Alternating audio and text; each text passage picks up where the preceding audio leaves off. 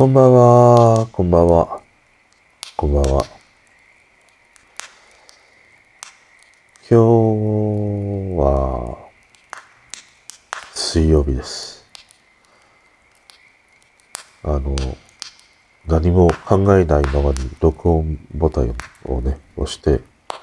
しまった結果、何もね、今思いついていないという。あの、今日はね、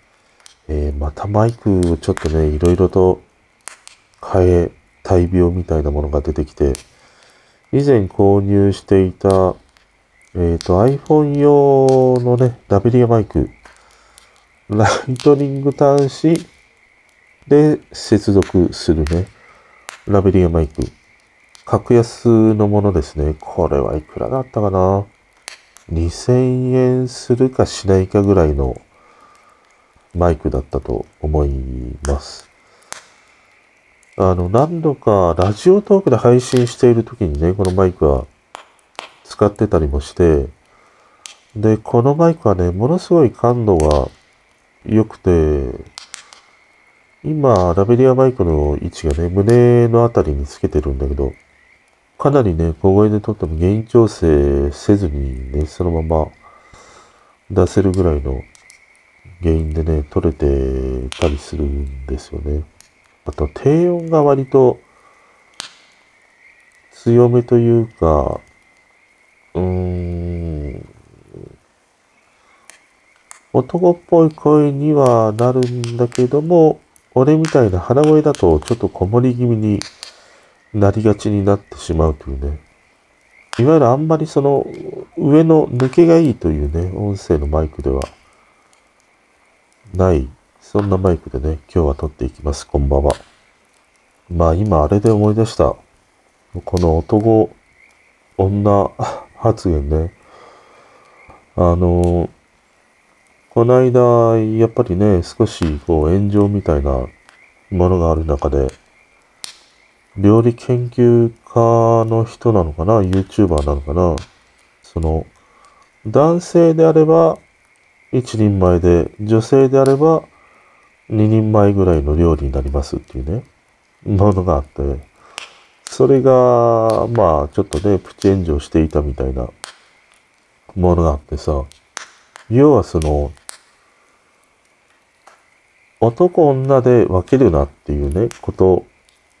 らしいんだよね。いや、女の人にとっても一人前の場合もあるし、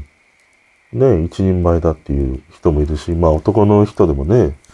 量が多すぎてその量って二人前じゃないかっていうね、ことらしいんだよね。だからまあその、料理のね、レシピの動画なのかなんかを出した人からするとさ、まあよもやそんなことで炎上するのかっていうね、ことだと思うんだよ。うん。だからやっぱり今までの常識が通用しなくなったのか、それとも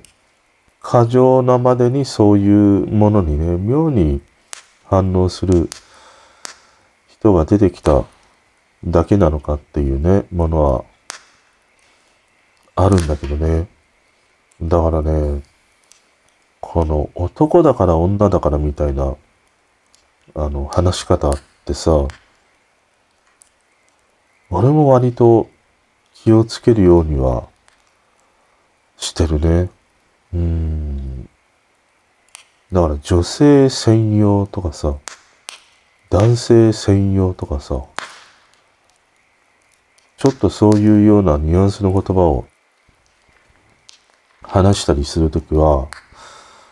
一瞬、いや、これはなんか、使ってもいいのかなとかね。いや、これは適切ではないのかなとかさ。そういうものはね、一瞬こう、戸惑うね、場面が増えてきた。だから男だから女だからっていうのはね、極力使わないようになってきたね。うん。だからその結果、なかなかね、その明確に、なんていうの？伝わりづらいようなね、場面も、正直あるよ。例えばプレゼントがしてて、いや、これはその、ね、男性をターゲットにしたい、女性をターゲットにしたいっていう、まあその、企画の中での表現というものはあるんだけども、でもそういうものをプレゼンするときに、うーん、なんかその男性だけに、女性だけにっていうね、その、ものが、だいぶ減ってきた。うん、そこら辺はだいぶ、ニュアンスをね、動かすようになってきたりしたね。だからそこら辺がちょっとこう、様々に広告であってもさ、ああいうものを発信するときにさ、いや、結構難しいねっていうね、ふうに話す場面は増えてきた。明確に男性に向けて、女性に向けてっていうね、もうそれが今できないね。うん。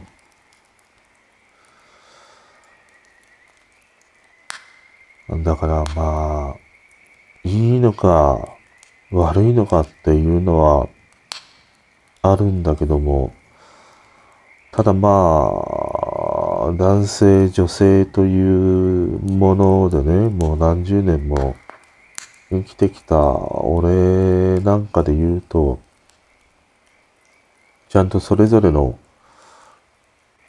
なんて言うんだろう、その性別であるとか身体的機能であるとか、そういうものに合わせた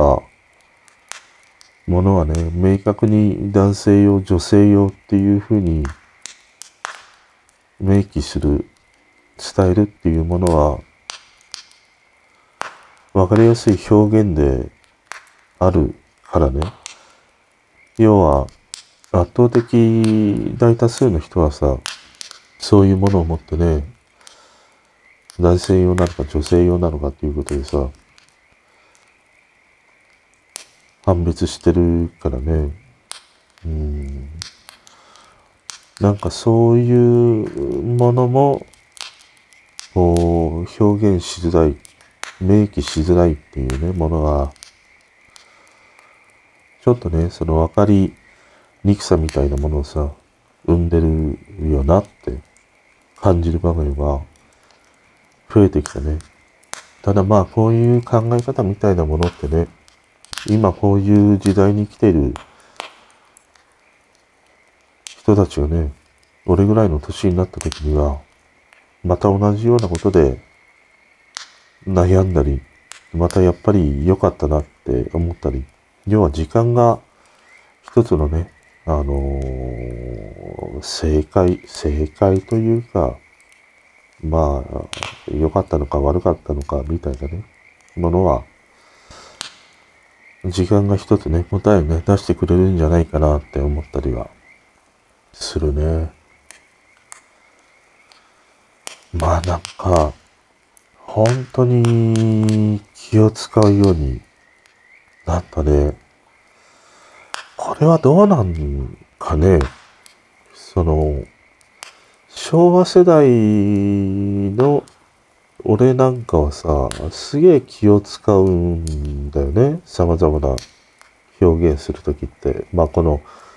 音声配信の中ではさ、結構その口汚いあの話し方をね、してたりはするんだけども、それでも日常友達とかさ、話している時の10分の1とまではいかないけども、5分の1か3分の1かぐらいでは話してる印象がね、自分の中にはあるんだよね。で、なおさら打ち合わせをするとか、プレゼンをするときっていうのは、よりこう、言葉にね、表現にね、その、以前以上に気をつけるようにはなったね。で、この感じっていうのは今の20代ぐらいの人たちも感じるのかなそれとももう当たり前の日常にあるものだったりするから、いや、そんなにあの、面倒くささみたいなものは感じていなかったりするのかね。そのなんか、こう、世代間の違いみたいなものとかね、感覚の違いみたいなものとかね、あるのかね。うん。まあ仮にそうだとしたら、そういうものとしてね、この時代があるだけだし、もしそうじゃなくて、ある種のその表現や言葉のね、閉塞感みたいなものを、まあ10代、20代も感じているのだとしたら、うーん、それってどうなんだろうね。まあ何でも好き勝手言えることが全ていいということではないんだけども、ただやっぱり物事をね、伝えていく上においてはさ、言葉って結局はただの独り言のためにさ、あるわけではないじゃん。大元で言うと。コミュニケーションを誰かにその情報を伝えるためにとかさ、そういうものであったときに、その伝えようとする表現が分かりづらいっていうのは本来のなんか言葉とかね、喋るとかね、そういう機能をさ、どんどんどんどん狭めていった結果、分かりづらくなってしまう。で、その分かりづらさが誤った受け止められ方をしてね、変に伝わってみたりとか、そういうものにもね、発展していったりしないかなとかね、思ったりするね。うん。まあ、ただ言うても、普段の友達とかそういう間においては、あまあそんなに変わらないんじゃないかな。多分ね、こういういわゆるメディアが言っているネットの記事とかああいうもので見かけるほどリアルな世界での友達関係とかね、そういう関係性においては、そんなに劇的にね、俺の時代と今の時代が変わってるっていうこともないんじゃないかな。結局、リアルでね、学校でとかさ、職場でさ、話しているものって、うーん、その以前よりは、日常においてもね、その言葉とかに気をつけるっていうことはあったにせよ、友人同士とか家族間っていうのはさ、そんなに変わってない気がするけどな。うん、ただこういうネットの海に何かね、言葉なり発信なりをするときっていうのは、あまあ気を使った方がいいかもしれないね。言葉遣いとか表現とか、そういうものはね。うん。うん、なんか、重いわ。重苦しいわ。話をしてて。でさ、俺また、ちょっとショッキングなね、TikTok を見てしまったんだけど、あのバレンタインに多分関連して出てきたんだけど、あの、手作りチョコあるじゃん。手作りチョコの中に、自分の生理、女の子のね、生理の血を混ぜてチョコレートを作って、それを送るだが食べてもらうと、両思いになるっていうね、そういうものがあるんだって。で、それは、そんなことは絶対してはダメですっていうね、あの TikTok の動画だったりしたんだけど、案外さ、そういうものって、あるんだね。怖いんですけど、ものすごく、あの、芸能人の人もそうだし、いわゆる、こういうね、ユーザー配信をしている人気の人たちもそうなんだけど、やっぱり手作りのものって、あの、申し訳ないんだけども、口にしないんだよね。まあそういうね、結局中に何が入っているかっていうのがあるしさ、まあそういう、ね、よく聞くのは髪の毛入れてとかさ、あの、会社でもあるじゃん。お茶をね、部長とか社長のお茶を出すときに、唾入れて出すとかさ、そういう話もあったりするじゃん。だからね、いわゆるああいう、その手作り系のものっていうのはね、口にして、またなんかわけのわかんない、ねえ、毒みたいなもの入れられてとかあるじゃん。そういうこともあるからね。だからよくさ、銀のあのスプーンとかさ、箸みたいなやつってあるじゃん。あれって昔はその毒味のためにあるんだよね。要はその料理の中に、何だったかなヒ素だったかななんかが入ってると反応するんだよ、銀って。だからそれで、なんか毒がその食事の中にね、盛られていないかとかさ、識別するために出したああいう銀のスプーンとか、ああいうものがあったりしたんだけど、でもさ、チョコにそんな血が入ってるって、わかんないよね、多分。いや、すげえなーって思った。本気で。だ俺が中学生ぐらいの時とかに流れていた、やっぱり噂があってさ、要は、俺ぐらいのガキの頃って、まだその手編みのマフラー文化みたいなものがあったんで、手編みのマフラーを送るとかさ、セーターを送るとかさ、あって、で、そういうその手編みの中にね、自分の髪の毛を、なんていうの？一緒に編み込むみたいな。結局それも自分のね、思いがこう伝わって両思いになれるとかさ、そ、そういう噂というか、まあそういうものがね、あったりしたんだよ。で、俺、その中学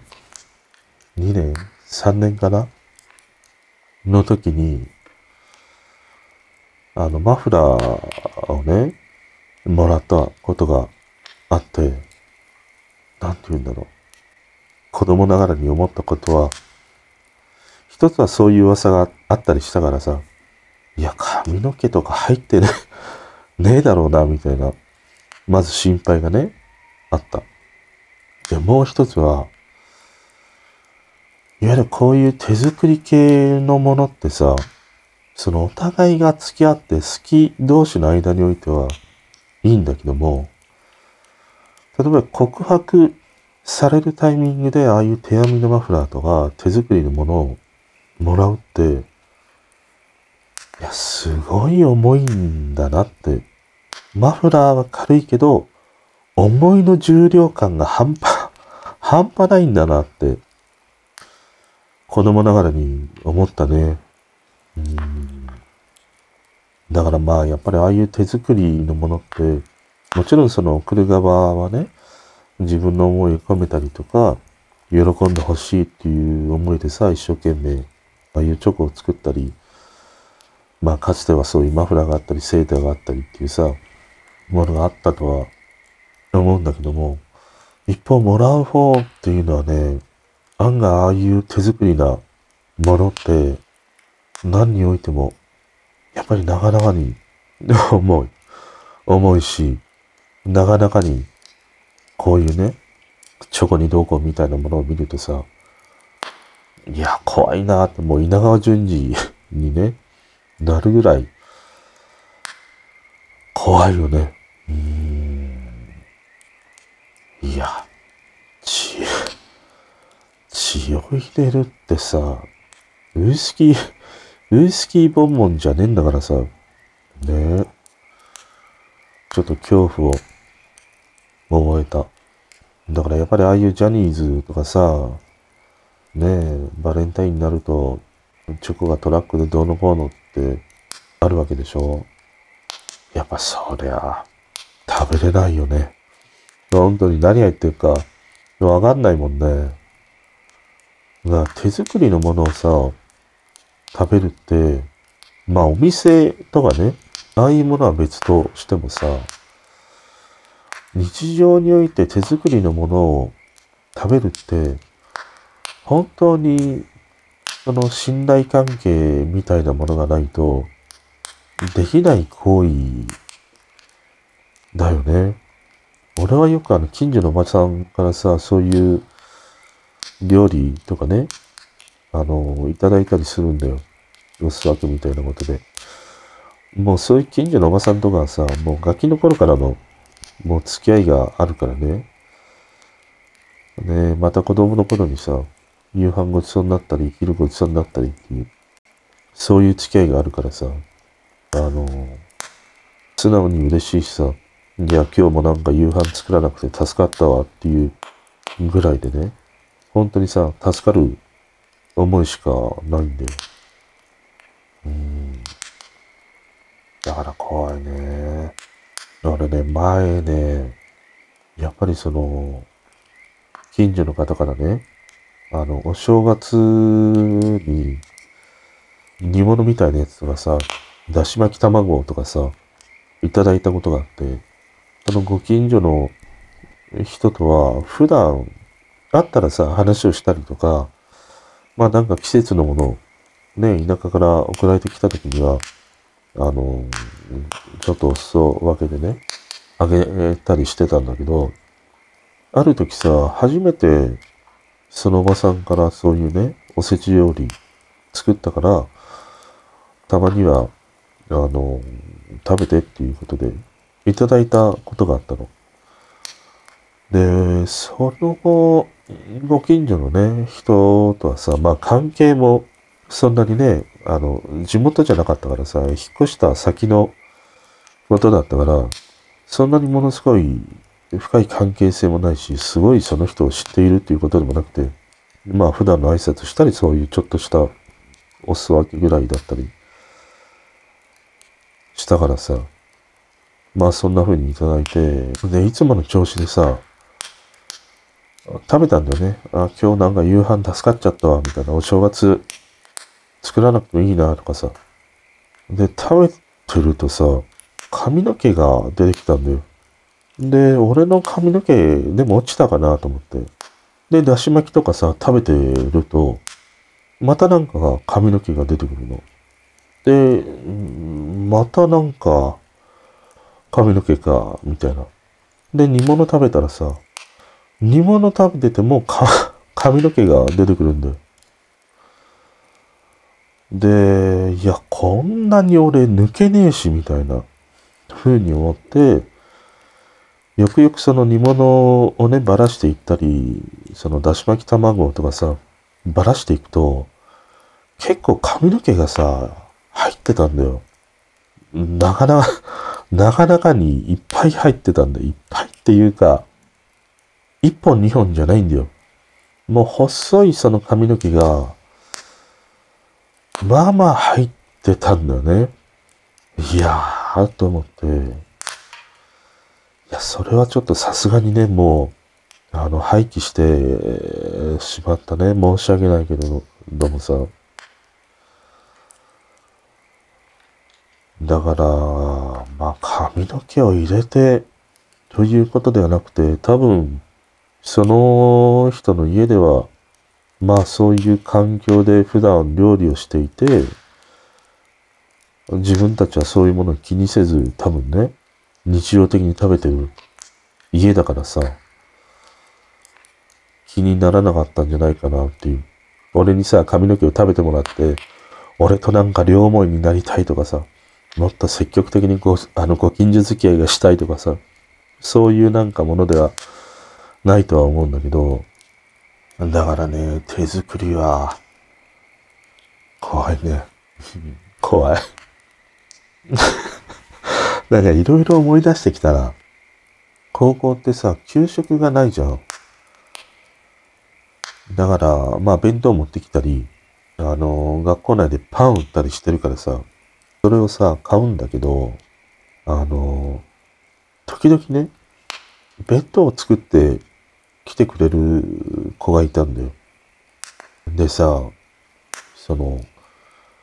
机の中に弁当入れといてくれるんだよね。で、最初はさ、わからなかったんだよ。誰だか。別に付き合っている子がいるわけでもないけどさ。でもさ、まあ、なんと話には彼女かなとかさ、そういうことあってね、弁当が入ってんだよ。なんか、ハンカチみたいな可愛らしい、ね、バンダナみたいな、ハンカチみたいなものにくるまれてさ、で、ね、クソガキだからさ、ラッキーっていうぐらいしかないわけじゃん。ああ、弁当代浮いたなとかさ。で、食べたんだけど、あのね、まずいんだよ、すげえ。何一つ食っても。もうさ、ウインナーがまずいって、ねえだろ、あんな焼けばいいだけだし、茹でりゃ いいだけだし。ウインナーからしてまずいんだよ。で、多分、その子だろうなっていうのはわかるからさ、食ってれば、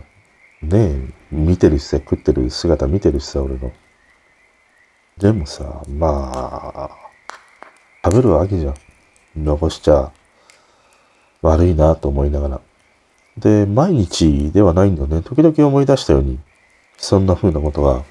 何回かあって、で、食ったものは、また机のね、中にいるときは、その彼女が持ち帰って洗ったりね、するんだろうけど。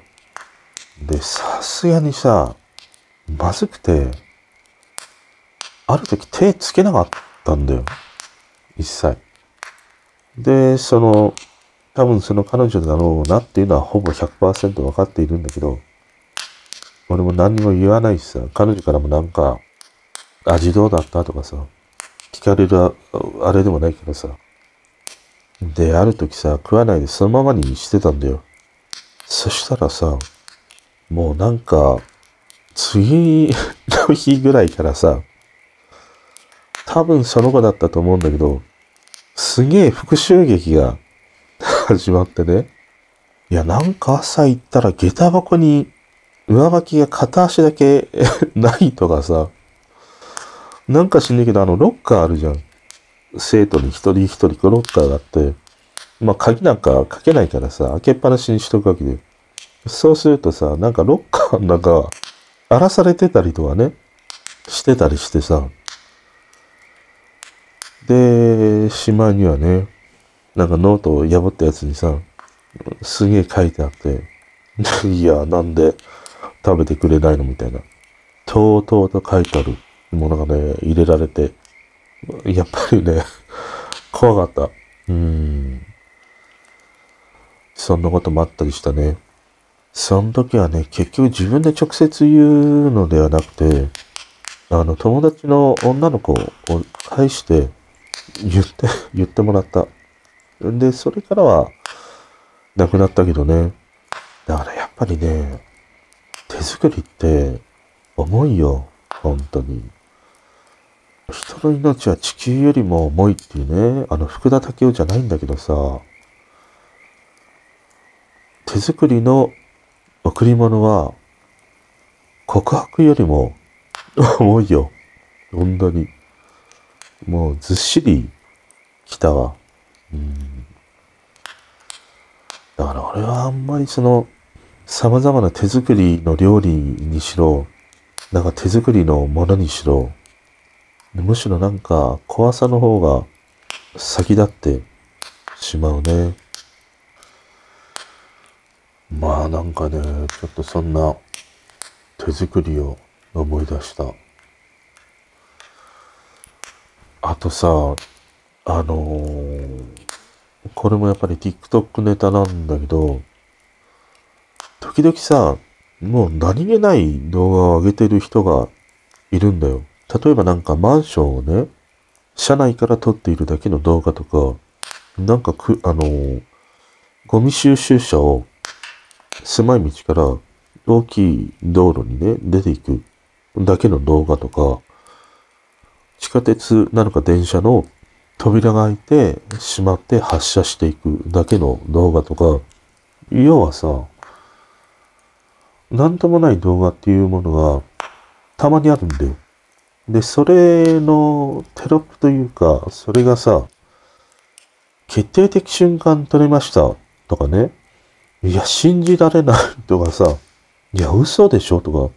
いや、こんな衝撃ってあるとかさ、テロップがあるんで。で、そのテロップにある動画はただ車でね、街中走っている動画とかさ、電車のね、扉が閉まって発射する動画とかなんだよ。で、あれはさ、いや、うまいなと思って。要はあれって、俺が気づかないだけなのか、本当にそのテロップ通りにね、なんかあるのかもしれないんだけども、でも何回見てもさ、何にもないんだよね、どう見てもね。要はあれテロップ釣りみたいなことなんだよ。テロップで積んで、あの動画を全部再生してもらおうっていうだけの見せ方なんだよね。だから何気ない、例えば、エスカレーターがずっと上に動いているだけのあのエスカレーターの動画だけを見て、いや、ちょっとこのエレベーターって、うちの近所のエレベーターと違くてびっくりみたいな、こ うね、テロップと共にあったら、見てしまうわけだよ。見た人は、なんかそこになんか変わった点がないかとかさ、間違い探し的なさ、感情が生まれるんだよ。で、見るんだよね。で、一回見てもわからないから、二度三度見るんだよ。そうすると、再生回数が上がっていくんだよ、あれって。だからね、このやり方うまいなって思った。本当になんかあった試しって少なからずないからね。ああいうね、単に電車の扉が開いたりするものとか、なんか車がね、走っているものとかさ、チャリンコが走り去っていく動画とかさ、あるんだけど、あのテロップ釣りみたいなものがね、たまにあるね。まあもちろん本当になんか衝撃的なもののね、動画っていうものもあるんだけどね。いや、あれはうまいなと思った。あとね、海外でよくあるのが、あの、なんかただ、その、蛇だか、モグラだかがさ、いそうな穴を掘っていく動画、動画とかあるんだよ。なんかさ、ど、どこなんだろう、インドなんかどっか、ね、東南アジア系のところなんだけど、穴があって、なんかいそうなんだよね。で、その穴をひたすら掘っていくんだよ。で、見ている側はさ、あ、なんか出てくるのかなとか期待するわけじゃん。で、TikTok って最長が3分なんだってね。最長に長いのは3分の動画があるんだけど、待してしまうんだよね。で、たださ、穴掘ってる動画で終わっちゃうっていうね。そういうものもね、めちゃくちゃ多い。だから結構ね、あの TikTok によって再生回数はああいうショート動画で稼ぐね。テクニックとかライフハック的なものとかさ、いや、いろいろみんな考えてるなーって 思ったりしたね。結構ね、TikTok はまたなんか面白さの感じが変わったね。TikTok が始まった頃ってさ、あの、いわゆる一般の子たちがね、うーん、ああいうなんか、何、バストショットで楽しめる、こうね、ダンスみたいなものとかさ、フリーとかね、ああいうものがあったり、で、それをコラボしてやる動画とかさ、あって、それはそれですごい面白かったんだよね、初期のものってね。でも今やそういう系のものが本当に減って、まあ俺がそういう動画系をよく見るから、必然的にね、レコメンドされているだけだとは思うんだけど、いわゆるなんかライフハック系のものがね、ものすごく増えたし、あとね、あれがなんかすげえ多いんだよな、あの、その TikTok でアフィリエイトで稼ぎましょうみたいなものとかね。なんかすげえ表示されるんだよね。だからあの TikTok の一回リセットの仕方みたいなものがね、ないのかな ?YouTube の場合って履歴を消したりするとさ、一回あのレコメンドがリセットされたりするんだよ。同じようになんか TikTok もそういうのないのかねだからなんか、そのライフハック系の動画とかさ、穴掘り動画とかさ、さっきの、いや、衝撃みたいな、決定的瞬間垂れましたみたいなさ、全然決定的じゃないものがね、結構表示されるんだよね。うん。まあ、TikTok はね、あの、まあ、時間を潰すには、いいね。うん。面白い。面白いなと思って見てる。見てるし、結構いろんなね、発見が TikTok は あるね。本当に。あと、まあこれも TikTok だけど、これも TikTok だったかなこれは YouTube だったかなあのさ、ジェニファー・コネニーっているじゃん。最近だと、トップガンマーベリックに出てたね、あの恋人役の彼女。で、YouTube かなんかで突然出てきたんだけど、彼女のさ、若い時の映画をなんか切り抜いて、それに、し田達郎かなんかの曲をね、合わせている動画があって見たんだけど、ジェニファー・コネリーのさ、若い時って、とんでもなく可愛いのね。いやー、たまげたわ。うん。いや、ジェニファー・コネリーという名前も知ってたりもしたし、まあ今回そのトップガンマーヴェリックを見てたりもして、まあジェニファー・コネリー綺麗だなと思いつつも、俺あんまりこの10代とかね、10代なのか20代なのか、それぐらいの時の彼女の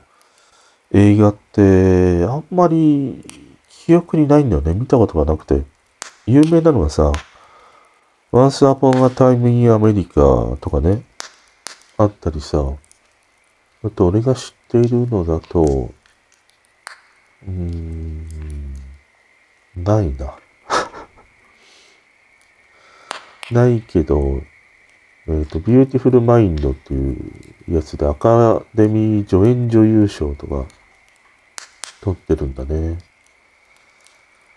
あと、ラビリンス、魔王の迷宮は知ってるね。でも、見たことないな。だこうやって彼女の出演作品って、あんまり記憶に残ってなくて、その彼女のね、若かじし時のものを見たけど、いや、めちゃくちゃ可愛いなぁと思って、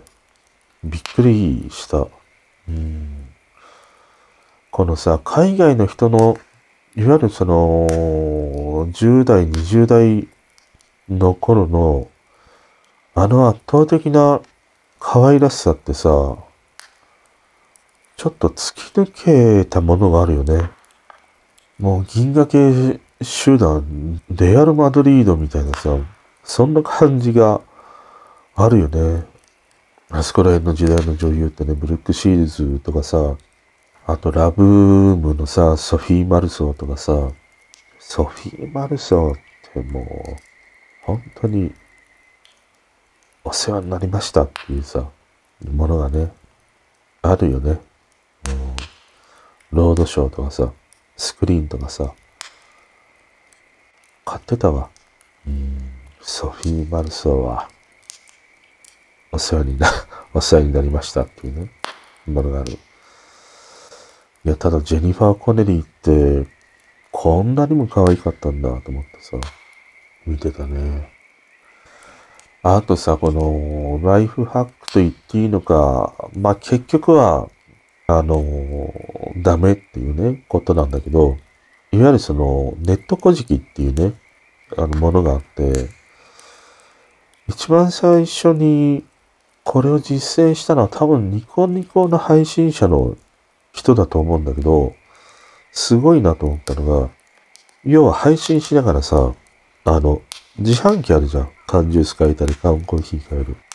で、最近ああいうその自販機って、その PayPay 使えたり、何が使えたりっていうさ、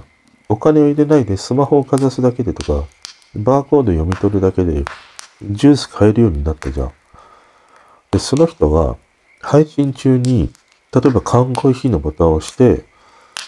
あの自販機の液晶にさ、PayPay を読み取るためのバーコードを表示されるじゃん。で、その自分が持っているスマホでバーコードをね、あの、読み取って支払うっていうね、ものがあるんだけど、その人がやったのは、配信中にそれをね、して、で、缶コーヒーのボタンを押して、バーコード表示させたものを、ライブ配信に載せるんで、カメラを寄せて、そのバーコードが見ている人にも読みと、読み取れるぐらいの大きさにして配信してるの。そうすると見てる人が自分のスマホでそのバーコードを読み取って決済するんだよ。そうするとその配信者はお金を払わずにして自販機で談合費をね、飲むことができるっていうことがあって、いや、それはすげえっていうことでさ、一気にさ、ネット会話に広がっていったんだけど、でもそれはね、さすがに PayPay の方からね、いや、それは、あの、違法ですのでっていうね、あの、お達しが出たりしたんだけど、いやー、よく考えるなと思って。で、これはまあ、ライブ配信でそういうことってしたらね、NG なんだけど、例えば、LINE でさ、ビデオ通話とかしてたりとかして、恋人間とか、親子間でもいいんだけど、できるわけだよね。彼氏がさ、いや、ちょっと缶コーヒー飲みたいんだよねって LINE で、あの、テレビ通話しててさ、で、そのバーコード読み取って、話している彼女とかさ、友達とかがさ、それを読み取って、遠隔地から決済して、その缶コーヒーを買ってあげる、おごってあげるみたいなさ、ことがさ、できるわけじゃん。あれはすげえなんかハックだなって思ったね。うん。まあそんなね、ライフハックという名の 違法ではあるんだけども、まあそんなこともあったりしてすごいなと思ったりしたな。あとね、この間、面白いなっていうコメントがあって、その配信している人がさ、なんかオイルヒーターを買ったらしいんだよ。で、デロンギとかそういうものではなくて、まあ格安のオイルヒーターをあったらしいんだよね。で、使ってみたんだけど、全然あったかくないんだよね、みたいな話をしててさ、ライブ配信で。で、その中のコメントにさ、まあ、オイルヒーターって大体大人が一人いるぐらいの暖かさ にしかならないよねっていうコメントがあって、いや、秀逸だなと思って。ものすごくさ、格安のオイルヒーターの暖かさをね、表現してるよ。大人が一人いる分だけの暖かさって、ほんとオイルヒーターって、そんな感じだからね。デロンギあたりになると、相撲取り二人がいるぐらいの暖かさにはなるんだけど、本当にさ、安いオイルヒーターってあるんだよ。俺も昔買ったことは1万円、1万2、3000円ぐらいで買えるさ、小型のオイルヒーターあったんだけど、本当に暖かくないんだよね。あのオイルヒーターの安いやつってね。だからオイルヒーターとかやっぱりね、デロンギがいいし、ただデロンギのさ、オイルヒーターって俺も以前使ってたことがあるんだけど、電気代が恐ろしいほどに かかるんだよ。まして今これだけね、電気代が高騰している中にあって、オイルヒーターって、確かに部屋がね、なんか乾燥しづらいとかさ、優しい暖かさで部屋中を温めてくれるっていうものはあるんだけど、すぐ部屋は温まらないしさ、電気代は高いしさ、下手にね、格安のオイルヒーター買ったら、大人が一人いる分ぐらいの暖かさにしかならないっていうことを考えるとさ、いや、オイルヒーターって確かにいい感じに部屋を温めてくれるものではあるんだけど、効率的には恐ろしいほどに悪いよね。うんまあ、ただ、あの、オイルヒーターのさ、暖かさを表現するときに、大人一人置いたぐらいの暖かさっていうのはさ、いや、ものすごい、ものすごい的確な表現だなって思ったね。うんあと、この間、あの、スージー鈴木っているじゃん。音楽系のレビューみたいなものとかさ、されている人がいるんだけど、その人のポッドキャストを聞いたんだよね。ボイシーかなんかに上がってたやつを聞いたんだけど、ちょうどそれで話していたのが、いわゆる今ってそのチャートが動かないと、全然。もう1年経っても2年経っても、いつ見てもそのチャートにいる顔ぶれはね、ここ数年っていうのは同じで、ヒゲダンがいて、米津がいて、あいみょんがいて、藤井風がいるっていう、このチャートが、まあほとんど今は動かないっていうさ、まあそんなような話をしてたんだよね。で、確かに、あの、メインのチャートとなるものって、あんまり大きな変化ってないんだよね。だから、そういう意味ではさ、いわゆるそのメインとなるチャートよりもね、あの、週間ソングとか、デイリーソングとかの方がまだ変化があるし、俺がよくチャートとかで聞くとしたら、あの、バイラルチャートとかね、新しくこれから出てくる人みたいなさ、そういうチャートがあって、このバイラルチャートとかをね、聞いたりするの。でね、こういうチャート系で、ものすごく変動があって、いつも同じ顔ぶれじゃないっていうチャートで一番いいのはね、LINE がいいよ。LINE のトップ100は恐ろしいほどに変動がある。あれって何分だったかな？何分っていう単位でチャートが更新されるんだね。10分とかそれぐらいの単位で更新されるから、1日のうちにさ、もう順位がボコスかボコスか変わるんだよ。で、なおさら例えばツイッターのトレンドに上がるとか、テレビで